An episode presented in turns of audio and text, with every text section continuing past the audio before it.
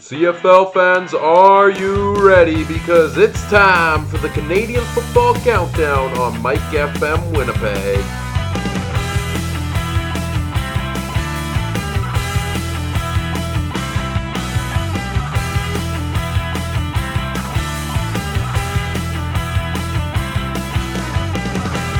The Canadian Football Countdown starts now. Hello, hello, and welcome to the Canadian Football Countdown. I'm Ryan Coop, and welcome to our Week 12 CFL preview here on the Canadian Football Countdown, talking Labor Day weekend in the CFL. Uh, coming up this weekend, can't believe we're already at Labor Day. A lot of people, you know, always say the season doesn't truly start till Labor Day. Well, now it's here.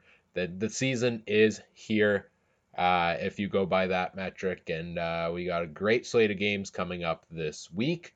Uh, if you're looking, if you're wondering where Michael Garrell is, uh, he's not here on this episode with me as he is on vacation this week. And if you've missed the announcement on the last couple episodes of the podcast, uh, he he won't he likely won't be on the preview show for the remainder of the season as uh, with me heading back to university finish off my degree this fall. Uh, mike will be taking full control of the weekly recap uh, along with a soon to be named guest host each week. And then uh, as often as possible you may never not get it every week i will be doing the weekly preview show. So uh, it's you know, it just ended up being easier to be able to record whenever I have a bit of spare bit of spare time instead of trying to coordinate with Mike. So you get him on the recap every week, you get me on the preview show most weeks, and I'm here to talk the week ahead in the CFL. So uh, we'll get into that all right away. Of course, later on in the show, I'll be joined by the great Steve from the Piffles podcast. You know him on Twitter as Safimod. Uh, kind enough to join me to talk Riders and Bombers in the Labor Day Classic in Regina, and uh, and the rest of the games from Week 12 as well. And if you uh, if you haven't seen it, it already or heard it already, our Week 11 recap episode is out on all the podcast feeds. Uh, with Mike away on vacation, I was joined by Tony Allen from Rouge Radio. Uh, was kind enough to join me and help me recap Week 11 in the CFL. So make sure you check out that one as well if you haven't already done so. The Canadian Football Countdown is a proud member of the Canadian Football Podcast Network. Check out all of the other great CF Pod Network shows at CF Pod Network on Twitter and cfpodnetwork.ca. Well, let's get into talking about the matchups for Week 12, and it starts off with the Montreal Alouettes in Ottawa to face the Red Blacks on Friday night. Montreal coming off of a win a home win nonetheless. Uh, first time in over a year. Uh, big win over the Toronto Argonauts this past week, and uh, they we look to see if they can carry that forward here as they come into Ottawa, who is coming off of a bye week after a very impressive win over the Bombers right before the bye week. Uh, uh, everything, as always in Montreal, is all the attention's on the quarterback position, and uh, it looks like Antonio Pipkin is getting a third straight start. Johnny Manziel has been cleared to practice uh, and play this week, but uh, as of right now on Wednesday night, as I'm recording this, uh, it's looking like Pipkin's still going to get the start again this week. And uh, frankly, after the way he played last week, I'm very happy to see that because uh, great performance. First Montreal quarterback in exactly a year uh, since week 10 of 2017 to throw out to throw over 300 yards in a game uh, since Darian Durant did in week 10 of 2017. So uh, a big game by Antonio Pipkin, and I like what the kid has done so far, and I'm interested to see what he does against an Ottawa defense that is very strong and shut the Bombers' offense down a couple weeks ago, and we'll see if Pipkin, you know, can string something forward here and if he if he continues to do so, that makes things very interesting uh, to watch. You know what Mike Sherman's going to do at his quarterback position, whether he keeps going with the hot hand or he goes back to the guy who he traded a lot to get in Johnny Manziel. Uh, the Red Blacks uh, go go back to a couple weeks ago when these two teams faced. I believe it was three weeks ago, and Trevor Harris throws 44 of 54 for 487 yards or something like that. I mean, uh, a ridiculous performance. Uh, I believe one of the second most completed passes in a game ever, right behind Henry Burris, if I have that uh, that stat correct, which I may not, to be fair. I don't have it in front of me. I'm trying to take it from memory. Um, keys of the game in this one for Ottawa, I think it's really just going to be find you know offense get into the end zone here, uh, because while Trevor Harris has thrown a heck of a lot of yards, doesn't have a lot of touchdown passes uh, in the last number of weeks, and they you know they move the offense down the field, move the offense down the field, and then all of a sudden it ends up being Lewis Ward time to kick a field goal. He's had to kick a lot of field goals. They've been putting the points on the board, but certainly, if you can early on in this game put up a couple touchdowns, you know, if this game gets into a shootout, Ottawa, you have to think, has the better offense here and is going to and is going to win this one. So I, I think if they can force this one into a shootout here, um, you, you know, just get things rolling offensively early in the game, uh, they should end up winning this one. For Montreal, I think it's the entirely opposite end of the spectrum. Uh, my, my key of the game is really on the defense here. I like what I've seen slowly but surely, and very slowly to be fair, uh, in terms of improvement by the Montreal offense. I, I love Pipkin. I can't I can't speak highly enough what I've seen from him in two games so far, and I think they'll continue to get a little bit better here. But uh, the defense this past week put up a big game against Toronto, really shut down their offense and shut down McLeod Bethel Thompson. Uh, but but before that, you know, they they'd given up many 40 point games, a lot of games where they were giving up, you know, 400, 500 yards of offense, uh, especially as I just mentioned against the Ottawa team. Really, the defense just you, you need to come out and put up the same type of performance you did last week if you're Montreal. If you go back on defense to giving up as much as you had in recent history. Um, that's putting a lot of pressure on the on, on the offense to get, like I said, get into a shootout with Ottawa. Probably not going to win that one, so they need the defense to step up. Our picks for this week, Mike has texted me his before he left for vacation. Uh, he is taking the Ottawa Red Blacks to win this game at home, and frankly, I agree with him on that. I do love a good storyline in the Montreal Alouettes. Um, I was so happy to see them pick up the win uh, against Toronto. Uh, super happy for Alouettes fans because uh, they needed it. Um, and I'd be interested to see if they could get a two game win streak going here. But I mean, Ottawa's got a very good team. Um, offensively, defensively, special teams. Uh, really, you know, they have three losses on the season two of them came to Calgary, and uh, one of them was that uh, that collapse against Toronto, which I'm sure Red Blacks fans uh, in their minds never actually happened. So a very good Ottawa team. I think Montreal makes this interesting, but I'm going to take the Red Blacks to win this one as well. The second game of the week comes on Sunday with the Labor Day weekend, uh, having two games on the Monday, and that is the Labor Day Classic in Regina. Uh, the Bombers going to Saskatchewan, which, boy, that has never very much favored them well. I think they've won, what, one of the last 13 Labor Day Classics in Regina. History is definitely not on their side. And boy, are Riders fans going to be after Matt Nichols after the way he's played in recent weeks and all the media firestorm he's been under. And his comments about, you know, people booing him. He's going to be hearing heckling from the Rider faithful at New Mosaic Stadium all Sunday afternoon long. And frankly, I'm interested to see how he responds to it because Mike O'Shea has made it clear that despite, you know, everybody clamoring otherwise, Matt Nichols is still a starting quarterback for the Bombers going forward. Uh, and certainly is this week. And uh, going into hostile territory in Regina, I'm really interested to see if Nichols can uh, can shut people up a little bit here with a bounce back performance. But it's not going to be easy because they're facing Saskatchewan's defense, which is starting to contest with Calgary a little bit here for best defense in the CFL. I, I mean, Calgary by far and away still gives up less points, but uh, boy, has a defense carried a team as much as as this one in Saskatchewan has in recent history? I, I mean, it's coming up with big plays week in and week out, uh, huge interceptions, uh, you know, fumble recoveries, sacks. Charleston Hughes as as you'll hear me talk about a little bit later on with Steve from the Piffles podcast, uh, the, the, enormous impact of Charleston Hughes and his 12 sacks so far this year, and and, and all around the Saskatchewan defense. I mean, they've scored, you know, almost as many touchdowns as their offense, which is crazy to say. So uh, certainly, you know, can Winnipeg's league leading offense get things back on track a little bit? against one of the league's leading defenses. That's interesting to see here.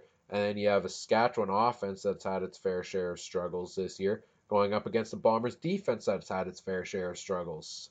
Um, so, you know, how does that end up playing out here? This is a game full of storylines uh, between the Bombers and the Riders, and it's going to be a fun afternoon of football here keys of the game, starting with the Saskatchewan Roughriders, uh, who are the home team here. I, I think it literally is just get under Matt Nichols' skin because uh, once you get under his skin, he's shown that you can get to him, and uh, and that's just going to come from getting pressure on the quarterback. You know, Charleston Hughes. Uh, I wouldn't be surprised to see him put up another two to three sacks this game and continue to pad his lead. He has seven more sacks in the next leading guy in the CFL this season.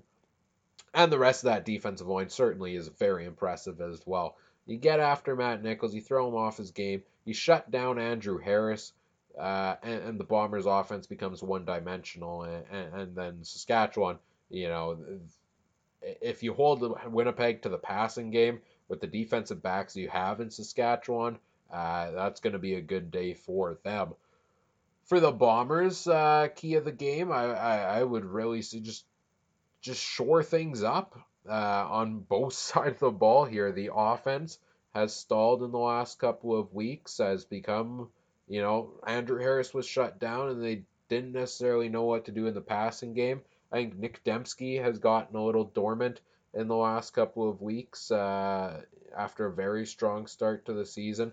So maybe see things mixed in there offensively for the Bombers a little bit more uh, with Nick Demski and maybe mixing in Chris Streveler a little bit more here. I know people are like, oh no, put him out there for the full 60 minutes. No, do stuff like they did last game where they put him in for the one play, uh, second and short, and he throws a long touchdown to Ryan Lankford. So uh, if you can do that, keep this defense on their toes. That's gonna, you know, give you a good day if you're the Bombers here. And on defense, last couple of weeks have been a bit of a disaster. Lots of yards given up uh, the last couple of weeks and couldn't get the stop last week against Calgary uh, when they needed to. You're facing a Saskatchewan offense that doesn't score a lot, so if your defense can have a good day, that's going to take the pressure off the offense here. In terms of our pick to win this one, I am taking Saskatchewan. Uh, history on the first of all, the history of the Labor Day Classic uh, is in their favor. And second of all, I really think this is two teams headed in opposite directions right now. The Saskatchewan defense is is great, and it, it, it will make plays, and it will get under Matt Nichols' skin, and uh, the Bombers are reeling a little bit now, and I think that will have a bit of an effect on them. And uh, I'm taking Saskatchewan to win this one, and uh, well, Mike agrees with me on that as well. We both have Saskatchewan taking the game this week, uh, the Labor Day Classic with the Winnipeg Blue Bombers. We get into the Monday game, uh, the first of the two Monday matchups, the Calgary Stampeders hosting the Edmonton Eskimos, and uh, the Battle of Alberta has the two top teams in CFL's West Division going head to head here. Uh, Edmonton coming off a heartbreaking last second loss to the Ticats, and Calgary coming off the big win against the Bombers this past week. And you have two of the best quarterbacks in the game going head to head, and Mike Reilly and Bo Levi Mitchell, and uh, this is going to be a fun one to watch. I think this is the game of the week between these two teams. Uh, Edmonton, you know, can they bounce back after that loss? And going into Calgary with these two matchups, they, there there's pressure on Edmonton because you lose these next two games against Calgary, you're sitting at a 500 record. Uh, at six and six, I believe they'd be at that point. So some pressure on Edmonton here, especially after their offense stalled for three quarters against Hamilton this last week. You're facing a, a strong, to say the least, Calgary defense here, and and, frankly, the the defense has had its struggles in Edmonton as well. And Bo Levi Mitchell, if he can do what he did against the Bombers last week, uh, I mean Edmonton. Edmonton's got to step it up in this game, and uh, and if they're going to beat the Stampeders here at home. Keys of the game for this one, uh, Calgary, uh, starting with the home team here, is really just to to keep spreading the ball around. If you're if you're Bo Levi Mitchell, uh, he uh, you know, Kamar Jordan caught the bulk of the passes this past week. You, you might see Edmonton clue in on him a little bit more, but spread the ball around. He's got a wealth of receivers at his disposal, and if you do that, you know, you make Edmonton's defense run around a little bit. You make them take some undisciplined penalties, uh, which they're prone to do. And, uh, and and frankly, on defense, if you can get Edmonton into that habit they seem to be in lately of trying to force the deep ball play in and play out, that's really what that's really when we've seen Edmonton's offense at its worst is when they when they try to force the deep ball play in and play out. Uh, it only works a couple times, and all of a sudden, you know, you miss one of those, you're second and ten, and you don't get the first down after that, and you get their offense off the field, and that's really the key for Edmonton's offense. And that's the key for Edmonton in this game is to stop just trying to force the deep ball on every single play. It's to, you know, get a couple shorter passes in and out, use your receivers, use CJ Gable, and uh, and get things a little more, you know, opening up on offense with a couple shorter plays, maybe some play action here and there. Because uh, Calgary doesn't give up a lot of passing touchdowns. Uh, I think they've only given up like four or five on the season. So you're not going to beat them deep through. You're not going to beat Calgary through the air. You got to be smart and forcing it downfield every play is certainly not the way to do so. So you got to balance things out a little bit here if you're Edmonton, uh, and that's really the key of the game for them. Picks in this one, I am agreeing with Mike. We're going together on this one, and uh, we're taking the Calgary Stampeders at home. You know, these may be the two top teams in the CFL record wise right now, while granted Edmonton is tied with Ottawa. I, I really think Calgary is the better team here, and certainly at home. You know, Edmonton until they clean up their penalty troubles, um, that that's hurting them game in and game out. And uh, frankly, I, I, I like the defensive matchup of Calgary. I'm interested to see if you know Mike Reilly can tear them apart, as Mike Reilly is known to be able to do. But uh, it's going to be an interesting matchup. But I, I just like the makeup of Calgary's team better right now and Mike does as well. And the home field advantage certainly plays into that. So we're both taking Calgary to win this game. The final matchup of Week 12 has the Toronto Argonauts in Hamilton to face the Ticats. New Argo Duron Carter will not be in the lineup for this game, and won't looks like he won't be in the lineup next week either uh, against the Ticats as they get him to learn the offense and you know, get practicing and get involved before they throw him into game action. So no Duron Carter, and it looks like possibly no Anthony Coombs this week for Toronto, as uh, from what I have seen or heard, he may be back on the injured list again, like literally right after he came off of it. But stay tuned for the depth charts on that. Um, Hamilton coming off a big late comeback win against uh, against Edmonton. You know, this is an interesting matchup here. You've got this young kid in McLeod Bethel Thompson who's now making his fourth career start going against a Hamilton defense that, uh, frankly, gives up uh, the least the least number of passing yards in the CFL, uh, under 200 passing yards a game. They shut Edmonton down for all but uh, all but the second quarter this past week, and uh, it's going to be a tough matchup for McLeod Bethel Thompson, especially, you know, when he doesn't have, you know, this potential game breaking receiver in Duron Carter in there yet. They're going to be heavily relying, I would think, on James Wilder Jr. uh, as Hamilton's defense does, you know, give up the most rushing yards in the CFL. So uh, interest to see how that matchup goes, and interest to see what Jeremiah Masoli can do uh, against this Toronto defense, uh, who is, you know, they don't have a, a stellar defense in Toronto. And uh, the big knock on Masoli has been his inability to find the end zone. Had 419 yards last week against Edmonton, but only one one touchdown through the air on that. So uh, we'll we'll see this matchup here and uh, keys of the game in this one, starting with the Ticats at home. I, I think is really just sh- if you shut down James Wilder Jr. Um, and it's kind of like the same key of the game I gave for Saskatchewan to shut down Andrew Harris. You shut down James Wilder Jr. Uh, you force Toronto to get to the passing game, and uh, you know they don't have a wealth of great options at wide receiver to throw the ball to. So, and you have the best passing defense in the league. So really, you shut down the running game, and, and you should have a very good day here for the Hamilton defense. On Toronto's side of things, I I, I think it's just find some consistency, and uh, their defense last week gave up 300 passing yards uh, to Antonio Pipkin, uh, something a Montreal quarterback, as I said already, hasn't done in quite some time. So, uh, you know, offense is going to continue to get better as McLeod Bethel Thompson gets more reps here, but uh, the defense can't. The defense can't put him in a position where he's going to need to throw all day long uh, against this Hamilton defense. So the defense needs to shore things up very well here. Uh, they they collapsed a little bit late in that game against the against the Alouettes, and uh, Masoli led a comeback last week against Edmonton, so I could definitely see that being a struggle again if they can't shore things up there.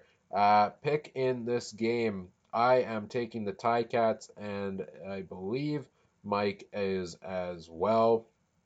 I'm a big fan of that defense in Hamilton. Uh, I think they showed this past week against Edmonton exactly why. As I mentioned, they shut them down for three quarters. The offense was on quite a bit of a roll there uh, for a large portion of that game, and uh, they're at home against Toronto. If Duron Carter was in the lineup, maybe we're talking about a little bit of a different story here, but he is not. So Mike and I are both taking the Ticats this week uh, over the Toronto Argonauts. If I had to pick a game of the week for this week, as I already mentioned, it's probably the Calgary Edmonton game, although I think we, with these divisional matchups, wouldn't be surprised to see any of these games be the game of the week. Uh, Winnipeg Saskatchewan uh, certainly is one that those of us in the prairies have circled on our calendar every single year, and uh, it's Labor Day, it's rivalry time. Could be great matchups all across the board. Well, without further ado, it's time to get into our weekly game breakdown interview, uh, breaking down the matchup for the Bombers each week. And this week they face the Saskatchewan Roughriders in Regina. So to talk Bombers and Riders and everything else from week 12, I was pleased to be joined by Steve from the Piffles podcast, or Safimod as you know him on Twitter, uh, to talk this matchup this week. So Without further ado, here's my interview with Steve from the Piffles podcast. And now I'm pleased to be joined by our guest for our Week 12 CFL preview here on the Canadian Football Countdown uh, from the province of Saskatchewan, uh, our neighbors to the west here in Winnipeg. Uh, from the Piffles podcast, you know him as Safimod on Twitter. It's Steve. Welcome to the show, Steve. Hey, thanks for having me. How you doing tonight? I'm doing great. How are you? I have no complaints. It's Labor Day week. Absolutely. This this is where it gets real, right? Uh, Just don't don't say that to Alex. He will he will fight you on that. People always say that the you know the season starts on Labor Day, and uh, well, it's here. So, and of course, it marks the first matchup between the Bombers and the Riders, and we're very fortunate to get three games this year. Always looking forward to them, to them, and even more fortunate for us, we get two of them here in Winnipeg. Yeah, you guys get a bit of an advantage this year, but I'm all right with that. Uh, of course, you will be here uh, for the Banjo Bowl next week, along with uh, the other members of the Piffles podcast and a bus full of people from Regina. Is that correct? Am I hearing this right? You are correct. Yeah, we actually tried our hand at a at a tour bus for this year, and we got 55 strong coming uh, coming to IGF. It'll, it'll be my first Banjo Bowl in far longer than I want to admit, so I'm kind of excited. Oh, and uh, it'll be my first at IGF. Oh wow! Well, uh, yeah. we can't wait to have you here. Uh, maybe we'll we'll meet each other up at the at the tailgate before the game. I know I know Joe Pritchard from Rouge, White, and Blue is coming in. I think all the way from Wisconsin for this game. So uh, qu- quite a bit of Canadian Football Podcast Network representation at the Banjo Bowl next week. Yeah, as it should be. Absolutely.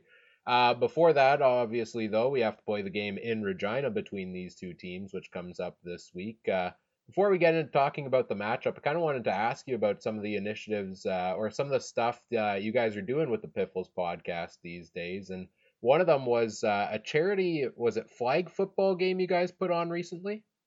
Yeah, we had our, it was our second annual uh, Piffles Bowl for Hope's Home in Regina. And uh, basically just come out, play a couple hours of football on uh, on Mosaic Stadium turf and try and raise money for a good cause. We've been we've been playing these touch games for gosh, seven seven years now, and it was just last year we decided, hey, let's let's turn it into something bigger, and we we've kind of been shocked at how much it exploded so quickly. So how much did it end up raising this year? Uh, our total so far, we still have shirts that we're uh, we're moving to to up mm-hmm. it a little bit, but right now we are at two thousand and sixty dollars raised. So uh, we, well we were well we were genuinely surprised, and and just ecstatic at the support. I mean, we're we're shocked anytime that people listen to our show or or respond to our tweets. The fact that people are coming out and supporting these events just it blows my mind. It, it'll never it'll never stop amazing me. Love seeing you guys doing great work for a great cause. And then another thing uh, that's happening actually in relation to this Labor Day game this week is uh, you guys are bringing in a rider fan all the way from New York. Uh, I know you had a lot to do with that. Uh, how how did you get this all together, and uh, what what's all going on here? I well, it, it was actually it was really interesting. It was just after his trip up to uh, to Hamilton for the uh, the game against uh, the Ticats a couple weeks back, a couple months back, and I, I was sitting there next to my wife, and I said, "We should see if we can get people to pitch in and, and bring him here." And she kind of looked at me like, really? Go for it. Why not? And it took 24 hours was wow. all it took for me from idea to having people pitched in enough to get his flight and his ticket out here. Um, and my the, my favorite part about it is a lot of people thought it was a Piffles thing or it was a rider thing. It was neither of those. It was just it was it was a CFL family thing. There was seven seven of the nine teams I think it was uh, fans from seven of the seven of the nine teams were a part of this. And the only reason it wasn't nine out of nine is I didn't approach a couple of the team, uh, fans from teams because we had gotten enough. So it was right. it was across the league, and I was just again the CFL family. They they amaze me time and time again, and uh, I I refuse to take much more credit than the guy who had the idea because it was it took off the moment I opened my mouth. So. And, and so Joe Lazito, did I pronounce that correctly? The last name? Yes, sir. Yeah, he will be uh, in Regina to take in the Labor Day Classic with you guys this week. Uh, Saskatchewan and Winnipeg coming into this game, some would argue, on entirely opposite ends of the spectrum. Uh, all hell is breaking loose here in Winnipeg after the last two losses. You got media firestorms that typically come from the neighbors to the west, uh, are now coming out of this city with Matt Nichols and two ugly losses for the Bombers, and the Riders seem to be on maybe a bit of a roll for themselves here. Uh, basically, at the midway point of the season, what what's your take on how the Riders have done so far? You know, th- this season has been a bit of an enigma for us. I I expected a lot better out of our offense, and I don't think I expected quite as much out of our defense. I mean, it. I, I expected us to have a top tier, top half offense, we had all the pieces that that we should have been able to put points on the board, and we're not. We we're still sitting at ten offensive touchdowns through no, sorry, eleven offensive touchdowns through nine games, which is atrocious in the CFL. And, and there, there's teams that have that in three. Yeah, and two of them have come from a defensive back. yeah, the fact the fact that a defensive back is our leading touchdown getter right now is both awesome and embarrassing. But it's it's it's a perfect descriptor of how the season has gone. It's been led by that defense. We have a championship caliber defense with a suddenly, you know, what's what's the best word to describe them? Uh, youthful Charleston Hughes. who is on a tear. Yeah. 12, 12 sacks through nine games. If you would have well- told me he'd have 12 in the season, I would have been ecstatic with that trade. Well, yeah, this is already more than he had, I think, all of last year. I think he had 11 on the season last year or something like that. Uh, I don't know how many they got this week, but I know the week before he had as many or more sacks than the entire Argos team combined. And, and you mentioned he's at 12 sacks already through nine games. I think the second leading guy in the league is at five. Yeah, Charleston Yep. Hughes at 12. Uh, Boateng, There's- to Johnson, Lemon, probably a couple more guys here as I'm looking through. Yeah, there's quite a few. AC Leonard, Odell Willis, all at five. I mean, far and away, he's running away with the sack total this year. And frankly, I don't know if this continues how you can't consider him a favorite for Defensive Player of the Year. To be honest, right now he's the the Riders nominee for most outstanding player, let alone defensive Yeah. player. He's been he's been ridiculous. And I mean, you're you're used to seeing one guy kind of take the lead on the on the sack race, but not Not like this. over double the next pack of guys. And I loved hearing Sean Lemon go off saying he was uh, he was going to catch Charleston before the end of the year. Not a chance.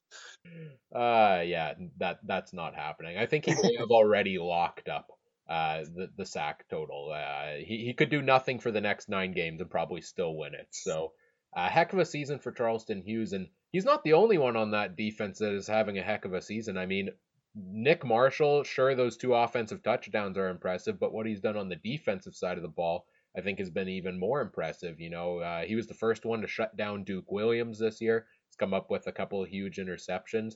How key has the addition of Nick Marshall been? Oh, it's been you can't you can't put into words how much he's meant to that defense. I mean, we saw uh, Duron Carter in his spot getting lit up Yeah. Week in and week out for for several weeks there, and then he comes in and and shuts down Duke Williams. And he held him to two catches for what was it 40, 40 yards Yeah, 46. when the guy was averaging over 130 yards a game.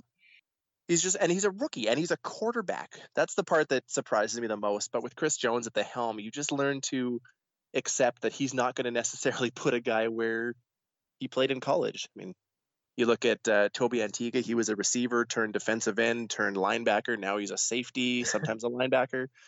Willie Jefferson was a converted receiver. It's it's insane what he does with these athletes. And Nick Marshall is just another another, you know, notch in that in that belt of Chris Jones making the right decision.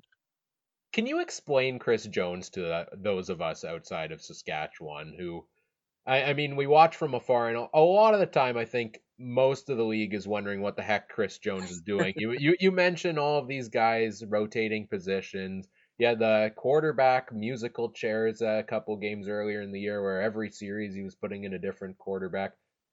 Can you ex- like how do you explain Chris Jones? I don't think there's a way to tru- to truthfully explain Chris Jones without calling him a mad scientist.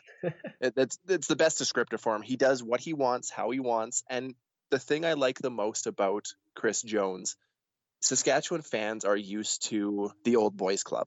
They're used to the guys who keep the the team leaders well past their best before date. Jones doesn't give a darn who you know who a guy was to the fans a year ago. If Right. you're not performing exactly how he wants now, you're out the door. Look at Bakari, uh, Bakari Grant, Chad Owens, Rob Bagg, although he did bring him back. I mean, all three of those were surprise cuts after an almost Grey Cup berth season. He, he just, you never know what to expect. And as a guy who covers the Riders uh, more than the rest of the league, I love it because there's always something to write about. There's always something to discuss on our show 12 months of the year. Absolutely. And, and it's interesting because you get into this matchup with the Bombers and you have two coaches that really are on the opposite end of the spectrum. I mean, you talk about Chris Jones, really, you know, loyalty of you've been with this organization for a long time does not seem to mean much to him. And then on the flip side, you have, you know, Mike O'Shea, who, well, is stuck with Richie Hall as defensive coordinator despite clamors from uh, Bombers faithful for several years in a row here. And he seems to obviously have a strong loyalty loyalty to his players, such as you know Ryan Lankford getting into the lineup with Weston Dressler out because he was the next man up. Not necessarily the best talented receiver on the practice roster at the time, uh, but he gets into the lineup there. So it's interesting you have these two kind of opposite ends of the spectrum going head to head, and only one can come out on top. Oh, and it's Labor Day, so we know we know which one that's going to be. It's it's pretty much written in stone, ninety five percent of the time. Sadly, yes. uh, yeah, I can't argue that. Uh, getting into the matchup this week with the Bombers, uh, as we break down the matchup, we always kind of like to go offense, defense, and special teams. Talk a little bit about you know how the opposing team lines up there and uh, which side gets the edge. So you talked a little bit about how the offensive side of the ball for the Riders uh, has been a bit disappointing compared to what you expected coming into the year. They certainly haven't really taken off offensively yet. What's the biggest thing holding them back right now? consistency and and Stephen McAdoo's offense. It it works and it's been it there has been an improvement over the last three weeks since Zach Collaros came back. We've seen a consistent um, push towards a better offense and a better game plan and an actual deep threat. We've we've seen him throw pat because with uh, with Bridge and Watford, I don't remember seeing a pass that went past 20 yards we're actually seeing them go downfield and test the defensive backs, which we weren't the first half of the year. So I mean, there's there's been some improvement, but it's all consistency. They'll they'll look great. You look at last week; they they looked great in the first half, moving the ball with with basic ease, and then the third quarter rolled around and it just kind of went to crap. It just died. Yeah, yeah, you you you know, it's it's tough to play a full 60 minutes of football. I I mean, some teams are able to do it quite frequently, others struggle quite a bit, and I I think the Bombers certainly in the last couple of weeks have struggled to play 60 mi- minutes of football. Uh, just look at that, you know, about 30 seconds at the end of that game against Calgary where they lost 14 points in uh, 30 seconds. Offensively for the Bombers, uh, they have the highest scoring offense in the CFL still at 3150 uh, or 31.5 points per game, uh, but they've struggled in the last couple of weeks.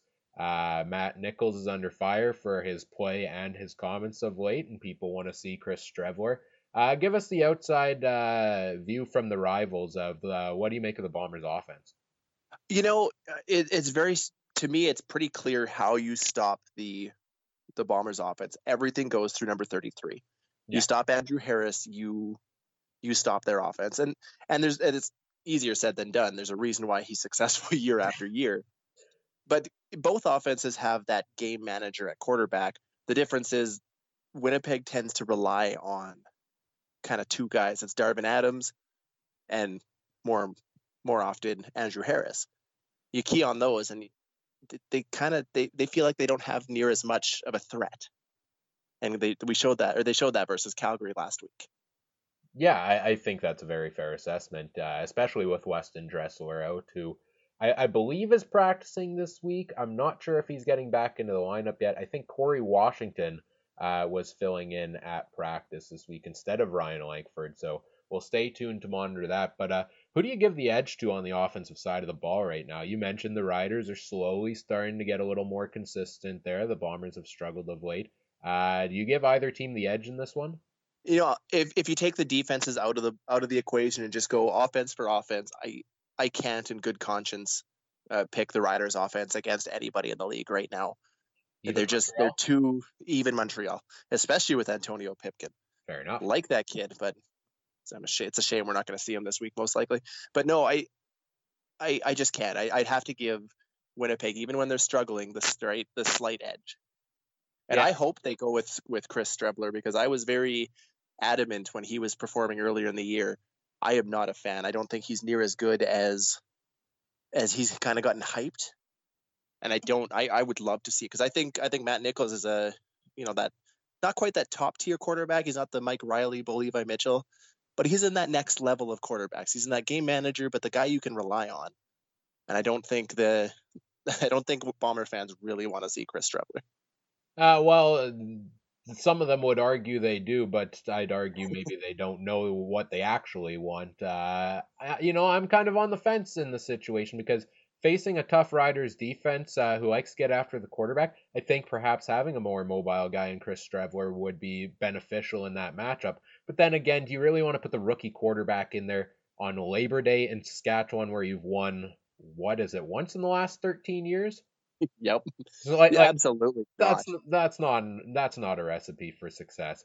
Uh, defensive side of the ball, I I think it's no question we're going to agree who has the edge in this one. Uh, you know, the Bombers gave up 249 yards to Kamar Jordan last week. Uh, the Riders' defense has been the backbone of this team all year long. Uh, what makes the defense so good in Saskatchewan?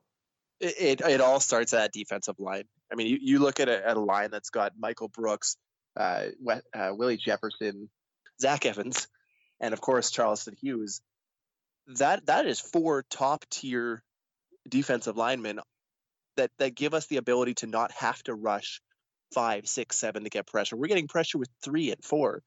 It gives us time to actually get our defensive backs back, and we have a very good group of defensive backs. So I mean, it, it's just an all around. You can tell looking at the Riders roster where the money went. Chris oh, Jones sure. is a very defensive minded head coach he's of the belief that defense wins championships, and I think he's right. But it's very clear that that's where that's where most of our salary cap is.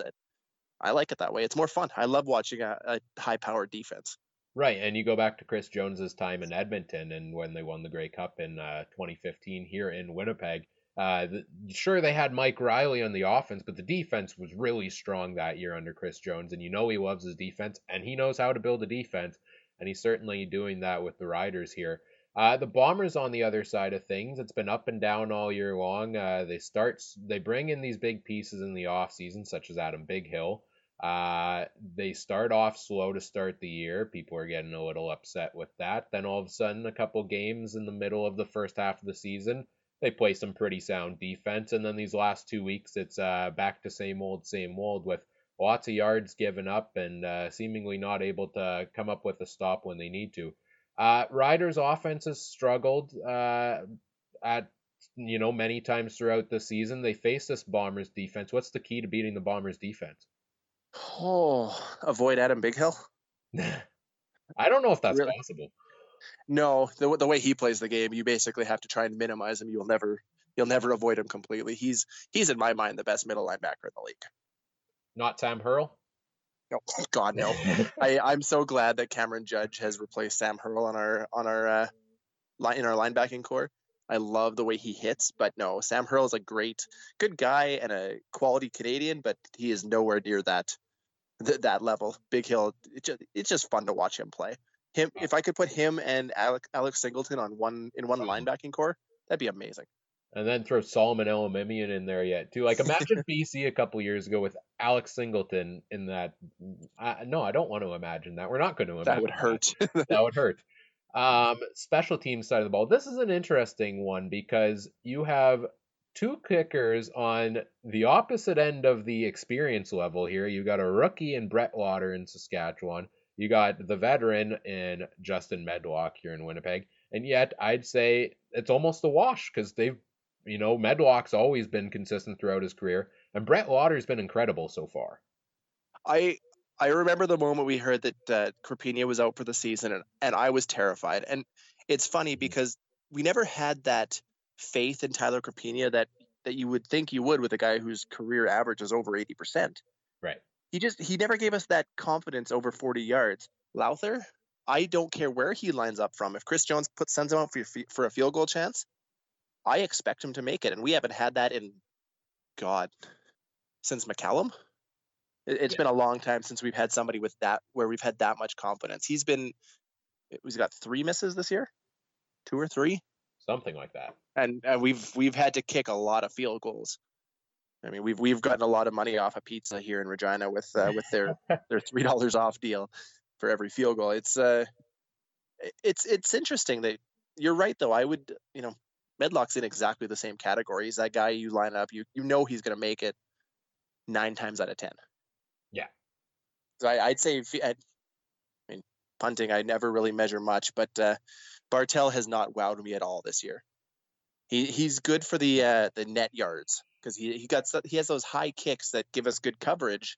So we haven't really given up a lot of long returns, but he's also not booming 50 yard, 60 yard punts. It's all 40, 42, 44 and stop them. So I mean, it's yeah, and and I'd say like I mentioned, the kickers are a bit of a wash here. But uh, if you look at the return guys, you know Kevin Fogg Uh, certainly can do some damage for the Bombers. Uh, I don't know who's going to be returning kickoffs because it was Ryan Lankford the last couple of games, but if he potentially doesn't start, I'm not too sure. They've been rotating guys there throughout, you know, this whole season. But in, in Saskatchewan, I'd argue you have the best, perhaps the second best behind Chris Rainey because Chris Rainey is incredible. but but but Christian Jones is certainly one of the top two return guys in the CFL. I don't know if you can argue that against that. I I don't we we were actually laughing about this a few weeks ago because we were sitting there we were almost disappointed in how he's done so far because he's only broken one.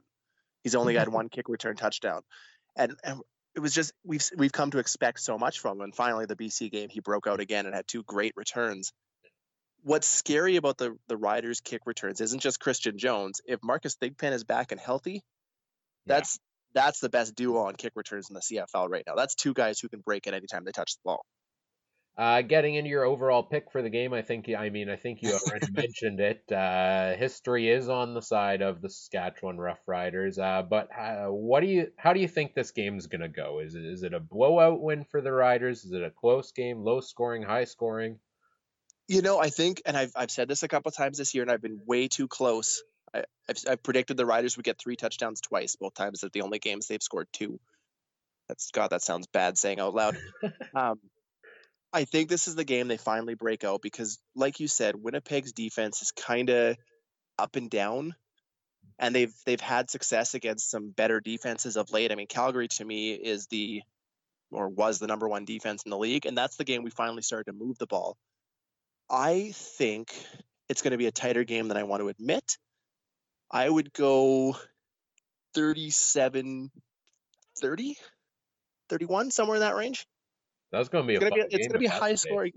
It's going to be it's going to be a lot more points, and it, it's what we've come to expect. Labor Day is always exciting, and it's never it never goes the way you expect it to.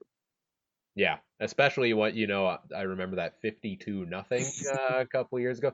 That did not go the way we expected it to go at all.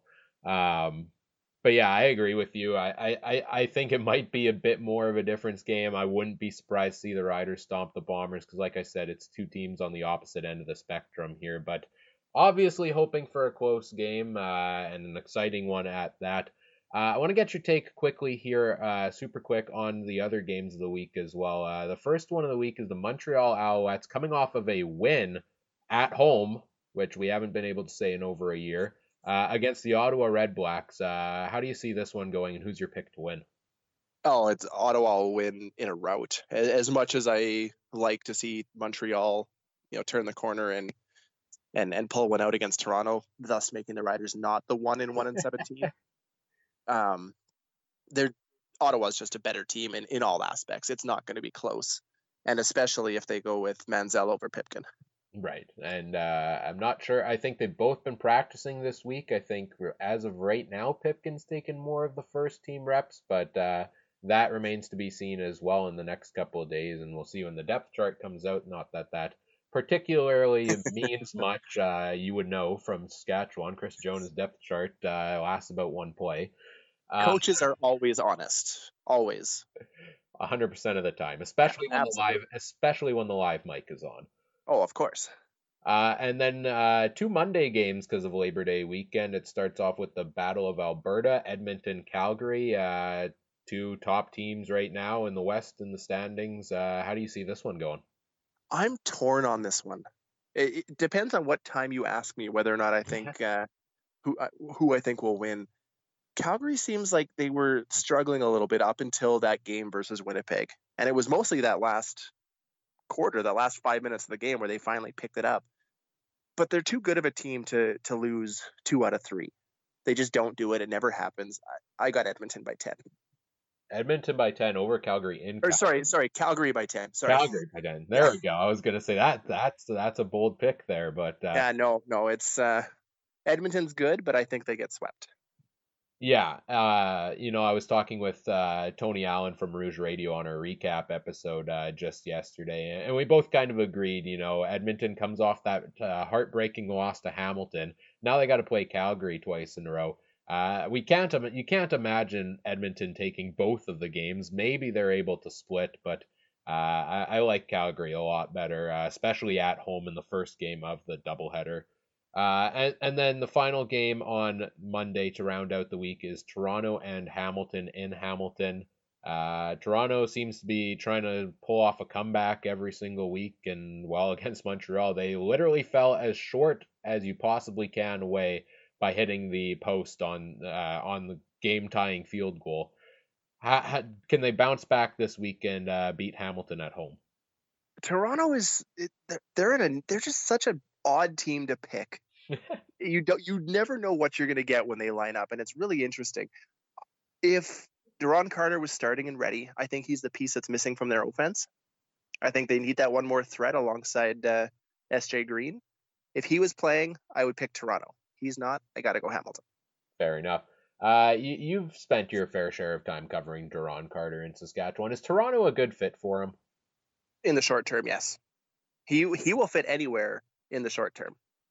But if you look at his career from the moment he started college football, he doesn't last anywhere.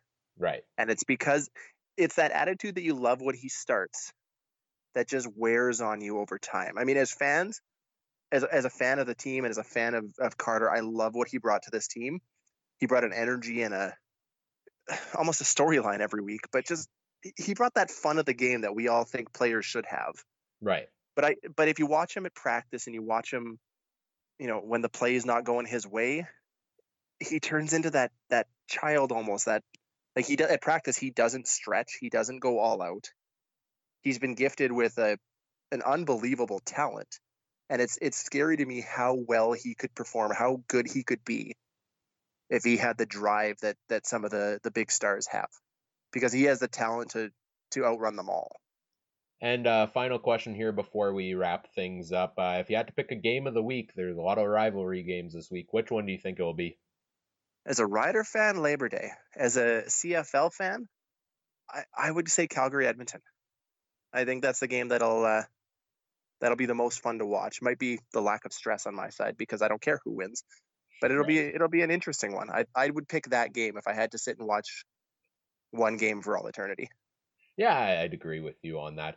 Well, Steve, we are out of time here. Uh, I want to thank you for taking the time to join me here on the podcast uh, and talk Riders and Bombers. I uh, look forward to, you know, we had you on, I think, for Labor Day last year, so uh, perhaps it's a new yearly tradition. Uh, I certainly look forward to it.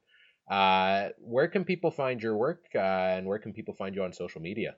Absolutely. If you want to, if you want to reach out to me, I am on Twitter at Safimod. our show, Piffles Podcast, is at Piffles Pod on pretty much every social media platform you can find. Uh, or check us out on the on the internet uh, www.pifflespodcast.com. Wonderful, wonderful. Well, we'll leave it at that. Uh, enjoy the game this week. Uh, hopefully, not too much, uh, but uh, let's be real, you probably will. And I hope you enjoy your trip here to Winnipeg next week to take in the Banjo Bowl as well. Hey, thanks. We hope to hope to catch up when we're out there. Yeah, absolutely. All right, thanks, Steve. All right, take care. And that was Steve from the Piffles podcast joining me here on the Canadian Football Countdown to talk Bombers and Riders and the Labor Day Classic and all things uh, looking at Week 12 in the CFL. Uh, so huge thanks again to Steve for joining me on the podcast. It's always a pleasure uh, to speak with other members of the Canadian Football Podcast Network. Well, it's that time of the show where we get into our fantasy fix, uh, looking at CFL fantasy for week 12. Week 11 was another pretty successful week for myself, uh, over 100 points for the third consecutive week. Um, Kamar Jordan contributed quite nicely to that with a 40 point performance against the Bombers, in which he put up 249 yards receiving and a touchdown. My goodness, Kamar Jordan.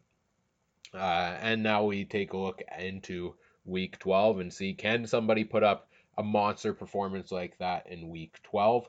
Uh, let's start at the quarterback position here. You've got uh, an interesting matchup between Edmonton and Calgary with, uh, you know, the two best quarterbacks in the game, Mike Reilly and Bo Levi Mitchell going head to head. And uh, then you've got a couple younger guys. It looks like Antonio Pipkins getting his second or third straight start uh, while Johnny Manziel has been cleared to play, Pipkin continues to get reps, so perhaps Johnny Football is given another week to heal up. And frankly, after Pipkin did what he did last week, I think that's the right call. Uh, and McLeod Bethel Thompson getting his third start against Hamilton's defense. Uh, who do I like at the quarterback position? I really like Bo Levi Mitchell. Uh, put up a monster performance of 30 points this past week uh, against the Bombers. Uh, put up 25 uh, the week before uh, against Saskatchewan, who has a very strong defense. And Edmonton, I'm I'm still not entirely sold on Edmonton's defense. I think especially when they continue to take as many penalties as they do and play as undisciplined as they do, you know, that's going to help move the ball down the field, get Calgary more in scoring position. And Bo Levi Mitchell, when you put him in scoring position, he's going to score. Uh, 11 touchdown passes in his last four weeks. Um, he put up his career best of 452 yards against the Bombers this past week. At a $9,513 salary, he's the third most expensive option at quarterback, but I don't see any reason why Bo Levi Mitchell can still put up numbers like that. Uh, I do like Trevor Harris against Montreal's defense as well at 8,865. You know, he threw 44 completions, uh, put up something like 487 yards against Montreal uh, a couple weeks ago. But again, the knock on Trevor Harris lately in the Ottawa offense is they haven't necessarily been putting up a lot of touchdowns. Uh, four touchdown passes in the last three games. Uh, if you go back to the last six, he's only thrown five TDs. So, you know, maybe if Trevor Harris can start, if he can certainly get in the end zone this week, that's a great pick as well. But the the, the guy I'm interested in this week is Antonio Pipkin. Uh, it comes in at six thousand dollars, getting his third straight start for the Montreal Alouettes, and uh, he looked good the last two games, and he's been a fantasy contributor because not only with his uh, arm but with his legs he's been contributing. You know last week he put up 25 fantasy points uh, in the game against toronto and crazy enough was the first montreal quarterback to throw for over 300 yards in a game since week 10 of 2017 which was darian durant in a win uh, in an overtime loss sorry to the bombers uh, that long, exactly a year to the day since the last 300 yard passing game. So Antonio Pipkin, uh, I like what he's got. You know, in his first start, he put up 18, uh, he put up 19 fantasy points. Here he put up 25 against Toronto this past week. And Ottawa's got a pretty strong defense, certainly, but I, I like what I've seen from the kid. And I, I, I think, you know, at a cheap option of $6,000, I'm always somebody who likes to take, you know, like to take a chance on a value play at quarterback. Yeah, I am strongly considering at this point putting Pipkin in my lineup. That being said, it will depend, you know, once the depth chart comes out to make sure he is in fact starting with, you know, Manziel being cleared to play. Talking about the running back position, uh, one of the guys I'm really looking at this week is Alex Green. Green continues to find the end zone with five touchdowns in the three games he's played this year and had over 100 yards last week against Edmonton. Uh, put up at least 15 carries in each game since he's returned from injury. And I, I mean, frankly, is putting up uh, on average basically around 20 points a game, uh, maybe even a little higher than that since he's returned. So, Alex Green at 7,548. If you're looking for a surefire pick at running back, especially against you know an Argos team that uh, is third last in the league and gives in giving up rushing yards with 111.89, and you know they give up 29 points a game, which is second worst to Montreal. I I love Alex Green as a pick at running back this week, and frankly, I, I, I, like his opponent as well, uh, his opposition at the running back position, James Wilder Jr. You know, Duron Carter is in Toronto, but he's not playing yet. In the meantime, all of the offense in Toronto flows through James Wilder Jr. There, the, that's no secret, whether it's rushing the ball, whether it's dump passes from McLeod Bethel Thompson. Uh, th- they depend on this guy an awful lot, and he's facing a Hamilton defense that gives up the most rushing yards in the league. So James Wilder Jr. was held in check decently well, pretty well, I would say, by the Alouettes this past week. Uh, expect him to have a strong game as he faces the Hamilton Tiger Cats this week. And if you're looking for a real value play at the running back position, uh, you've got an option with the Alouettes here with a $2,500 running back in Ryder Stone, who appears to be getting the first team reps and uh, will be well looks looks to be getting the start this week because William Stanback did get injured near the end of the game last week against Toronto, and Tyrell Sutton, of course, is still out with injury. So uh, Ryder Stone, uh, $2,500 for a starting running back. Uh, I, I'm certainly strongly considering putting that in my lineup. Gives you flexibility elsewhere. At the wide receiver position, I talked about him already. I, I you got to find a way to get Kamar Jordan in your lineup. I would say almost every week at this point.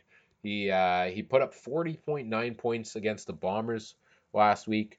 Uh, 17.6 the week before against the strong Saskatchewan defense, and 29.5 the week before that against BC. I mean, Kamar Jorden has been absolute money in recent weeks, and uh, he's Bo Levi Mitchell's favorite target, uh, with Eric Rogers being out. And like I kind of talked about uh, with Edmonton's defense before already, I like the matchup with Edmonton's defense. So if you're looking for a surefire pick at wide receiver, he's the most expensive guy at 9,596 but I, you got to find a way to get Kamar Jorden in your lineup this week. I, I, I think you have to. I don't. I you know I will be putting him in mine. I can guarantee you on that.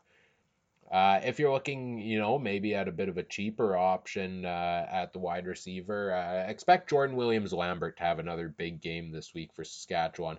Bombers defense has not been good the last couple of weeks. Uh, that's to say the least. They've given up a lot of yards. Uh, Jordan Williams Lambert is one of the go to receivers for Zach Collaros. Uh, he put up a touchdown last week, even though he only had 13 yards against BC. Had the monster breakout game against Calgary the week before. He's only 3,843, and given the Bombers' nature of, you know, giving up big yardage, uh, I would certainly look at a cheap option like Jordan Williams Lambert this week. Uh, if you're looking for more value plays, because really, if you can get a guy for you know around under three thousand, that opens up opportunities elsewhere in your lineup. Uh, another guy who's had a strong coming out party in the CFL is R.J. Harris for the Ottawa Red Blacks. Uh, just uh, three weeks ago against the Alouettes, who he's facing this week, put up 19 fantasy points and uh, 9.6, 9.1, 12.3, 19. Was kind of slowed down in that game against Winnipeg uh, back in week 10, but uh, a very strong start to his career for RJ Harris here in the CFL. And know, he comes in at 28.55. I think that's a great option for a value play uh, for the Ottawa Red Blacks as well, because you know Trevor Harris likes to throw the ball. You know, you know, I'm not sold on Montreal's defense despite the play last week. Uh, I could definitely see a situation where uh, where RJ Harris gets quite a few targets thrown his way. Granted, you know, you got Brad Sinopoli, you got Diontae Spencer, you got Greg Ellingson who's stepped up lately, uh, even more so than, you know, he was having a bit of a down year before that. Uh, the targets are going to be spread around in Ottawa. Um, but Trevor Harris throws the ball so often, you know, everybody's going to get be getting the ball if you look at defenses, here's the interesting one to me because uh, you you have a couple defenses here. This Winnipeg Saskatchewan game, you know, people don't generally, uh, from what I've seen, you know, on social media and such, and just looking at results in CFL on TSN Fantasy, people don't that often go and pick a defense or spend certainly a lot of money on a defense, uh, such as the high priced ones. But you have this matchup between Winnipeg and Saskatchewan, and this is a real debate in my head of which defense do you take here. And while people are going to be, you know, questioning me here and saying, are you really think Winnipeg's defense and how, you know, bad they've been at times throughout the year can compare to Saskatchewan's? Well, I look at the issues of Saskatchewan's offense, who has not put up a 300 yard passing game yet this year. Uh, has what something like nine, ten offensive touchdowns on the season. They don't put up a lot of points. Uh, the Bombers' defense is known for getting takeaways and getting after the quarterback. I think they could do some damage against Saskatchewan this week, but are you willing to go and spend $5,148 to put a defense in the lineup that uh, seems to not have the consistency needed to justify that? I don't know. I love Saskatchewan's defense. Had them in my lineup last week. They are the most expensive one again this week, but I like that matchup with the Bombers offense who I mean Matt Nichols is going to be hearing the boo birds and he's going to be feeling the feeling the heat all night long uh, in Regina and uh, he's shown that things can get under his skin as of late.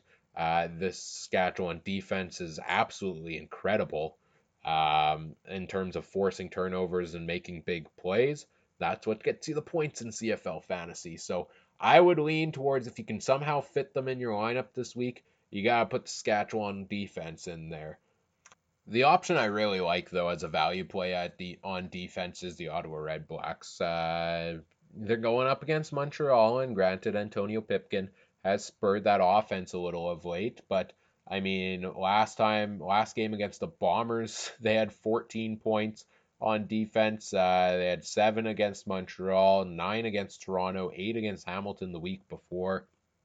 This Ottawa defense with Noel Thorpe is really good.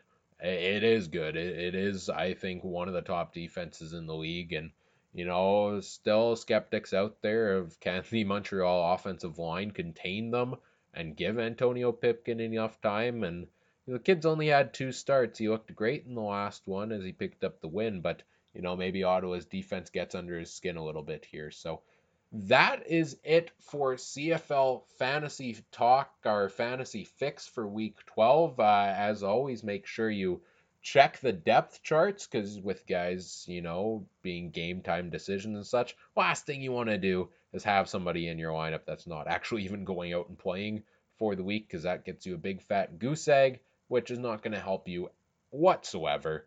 Uh, so make sure to stay tuned for the depth charts there. And uh, that does it for our Week 12 preview here on the Canadian Football Countdown. Uh, I want to thank Steve from the Piffles podcast again for joining me to talk Bombers and Riders. Uh, that was a lot of fun, uh, and looking forward to the game this week and then the rematch, the Banjo Bowl next week. So, uh, fun times in the CFL here, and uh, we'll be back next week to talk more about it again. Uh, as I mentioned off the top of the show, there the uh, the changes in the programming going forward here. So Michael Garrell will be on the Week 12 recap next week. Uh, he will be doing that uh, potentially with our fill-in host. Uh, I'm not sure if he's joining or if he's available to help Mike out with that one this week. So for sure, Mike by himself. Uh, we'll stay tuned to see if he has a guest host with him. Uh, for the Week 12 recap next week, that will be out probably early in the week, Monday or Tuesday night. And then you'll have me on the week 13 preview show, uh, this very same show again uh, next week, uh, coming out Wednesday night. So stay tuned for all of that. Uh, if you haven't already done so, check out our week 11 recap episode of the podcast on all of the podcast feeds. Uh, I was joined by Tony Allen of Rouge Radio to recap week 11 in the CFL, and that was a lot of fun. Uh, so check that out, and I hope you enjoy that one as well.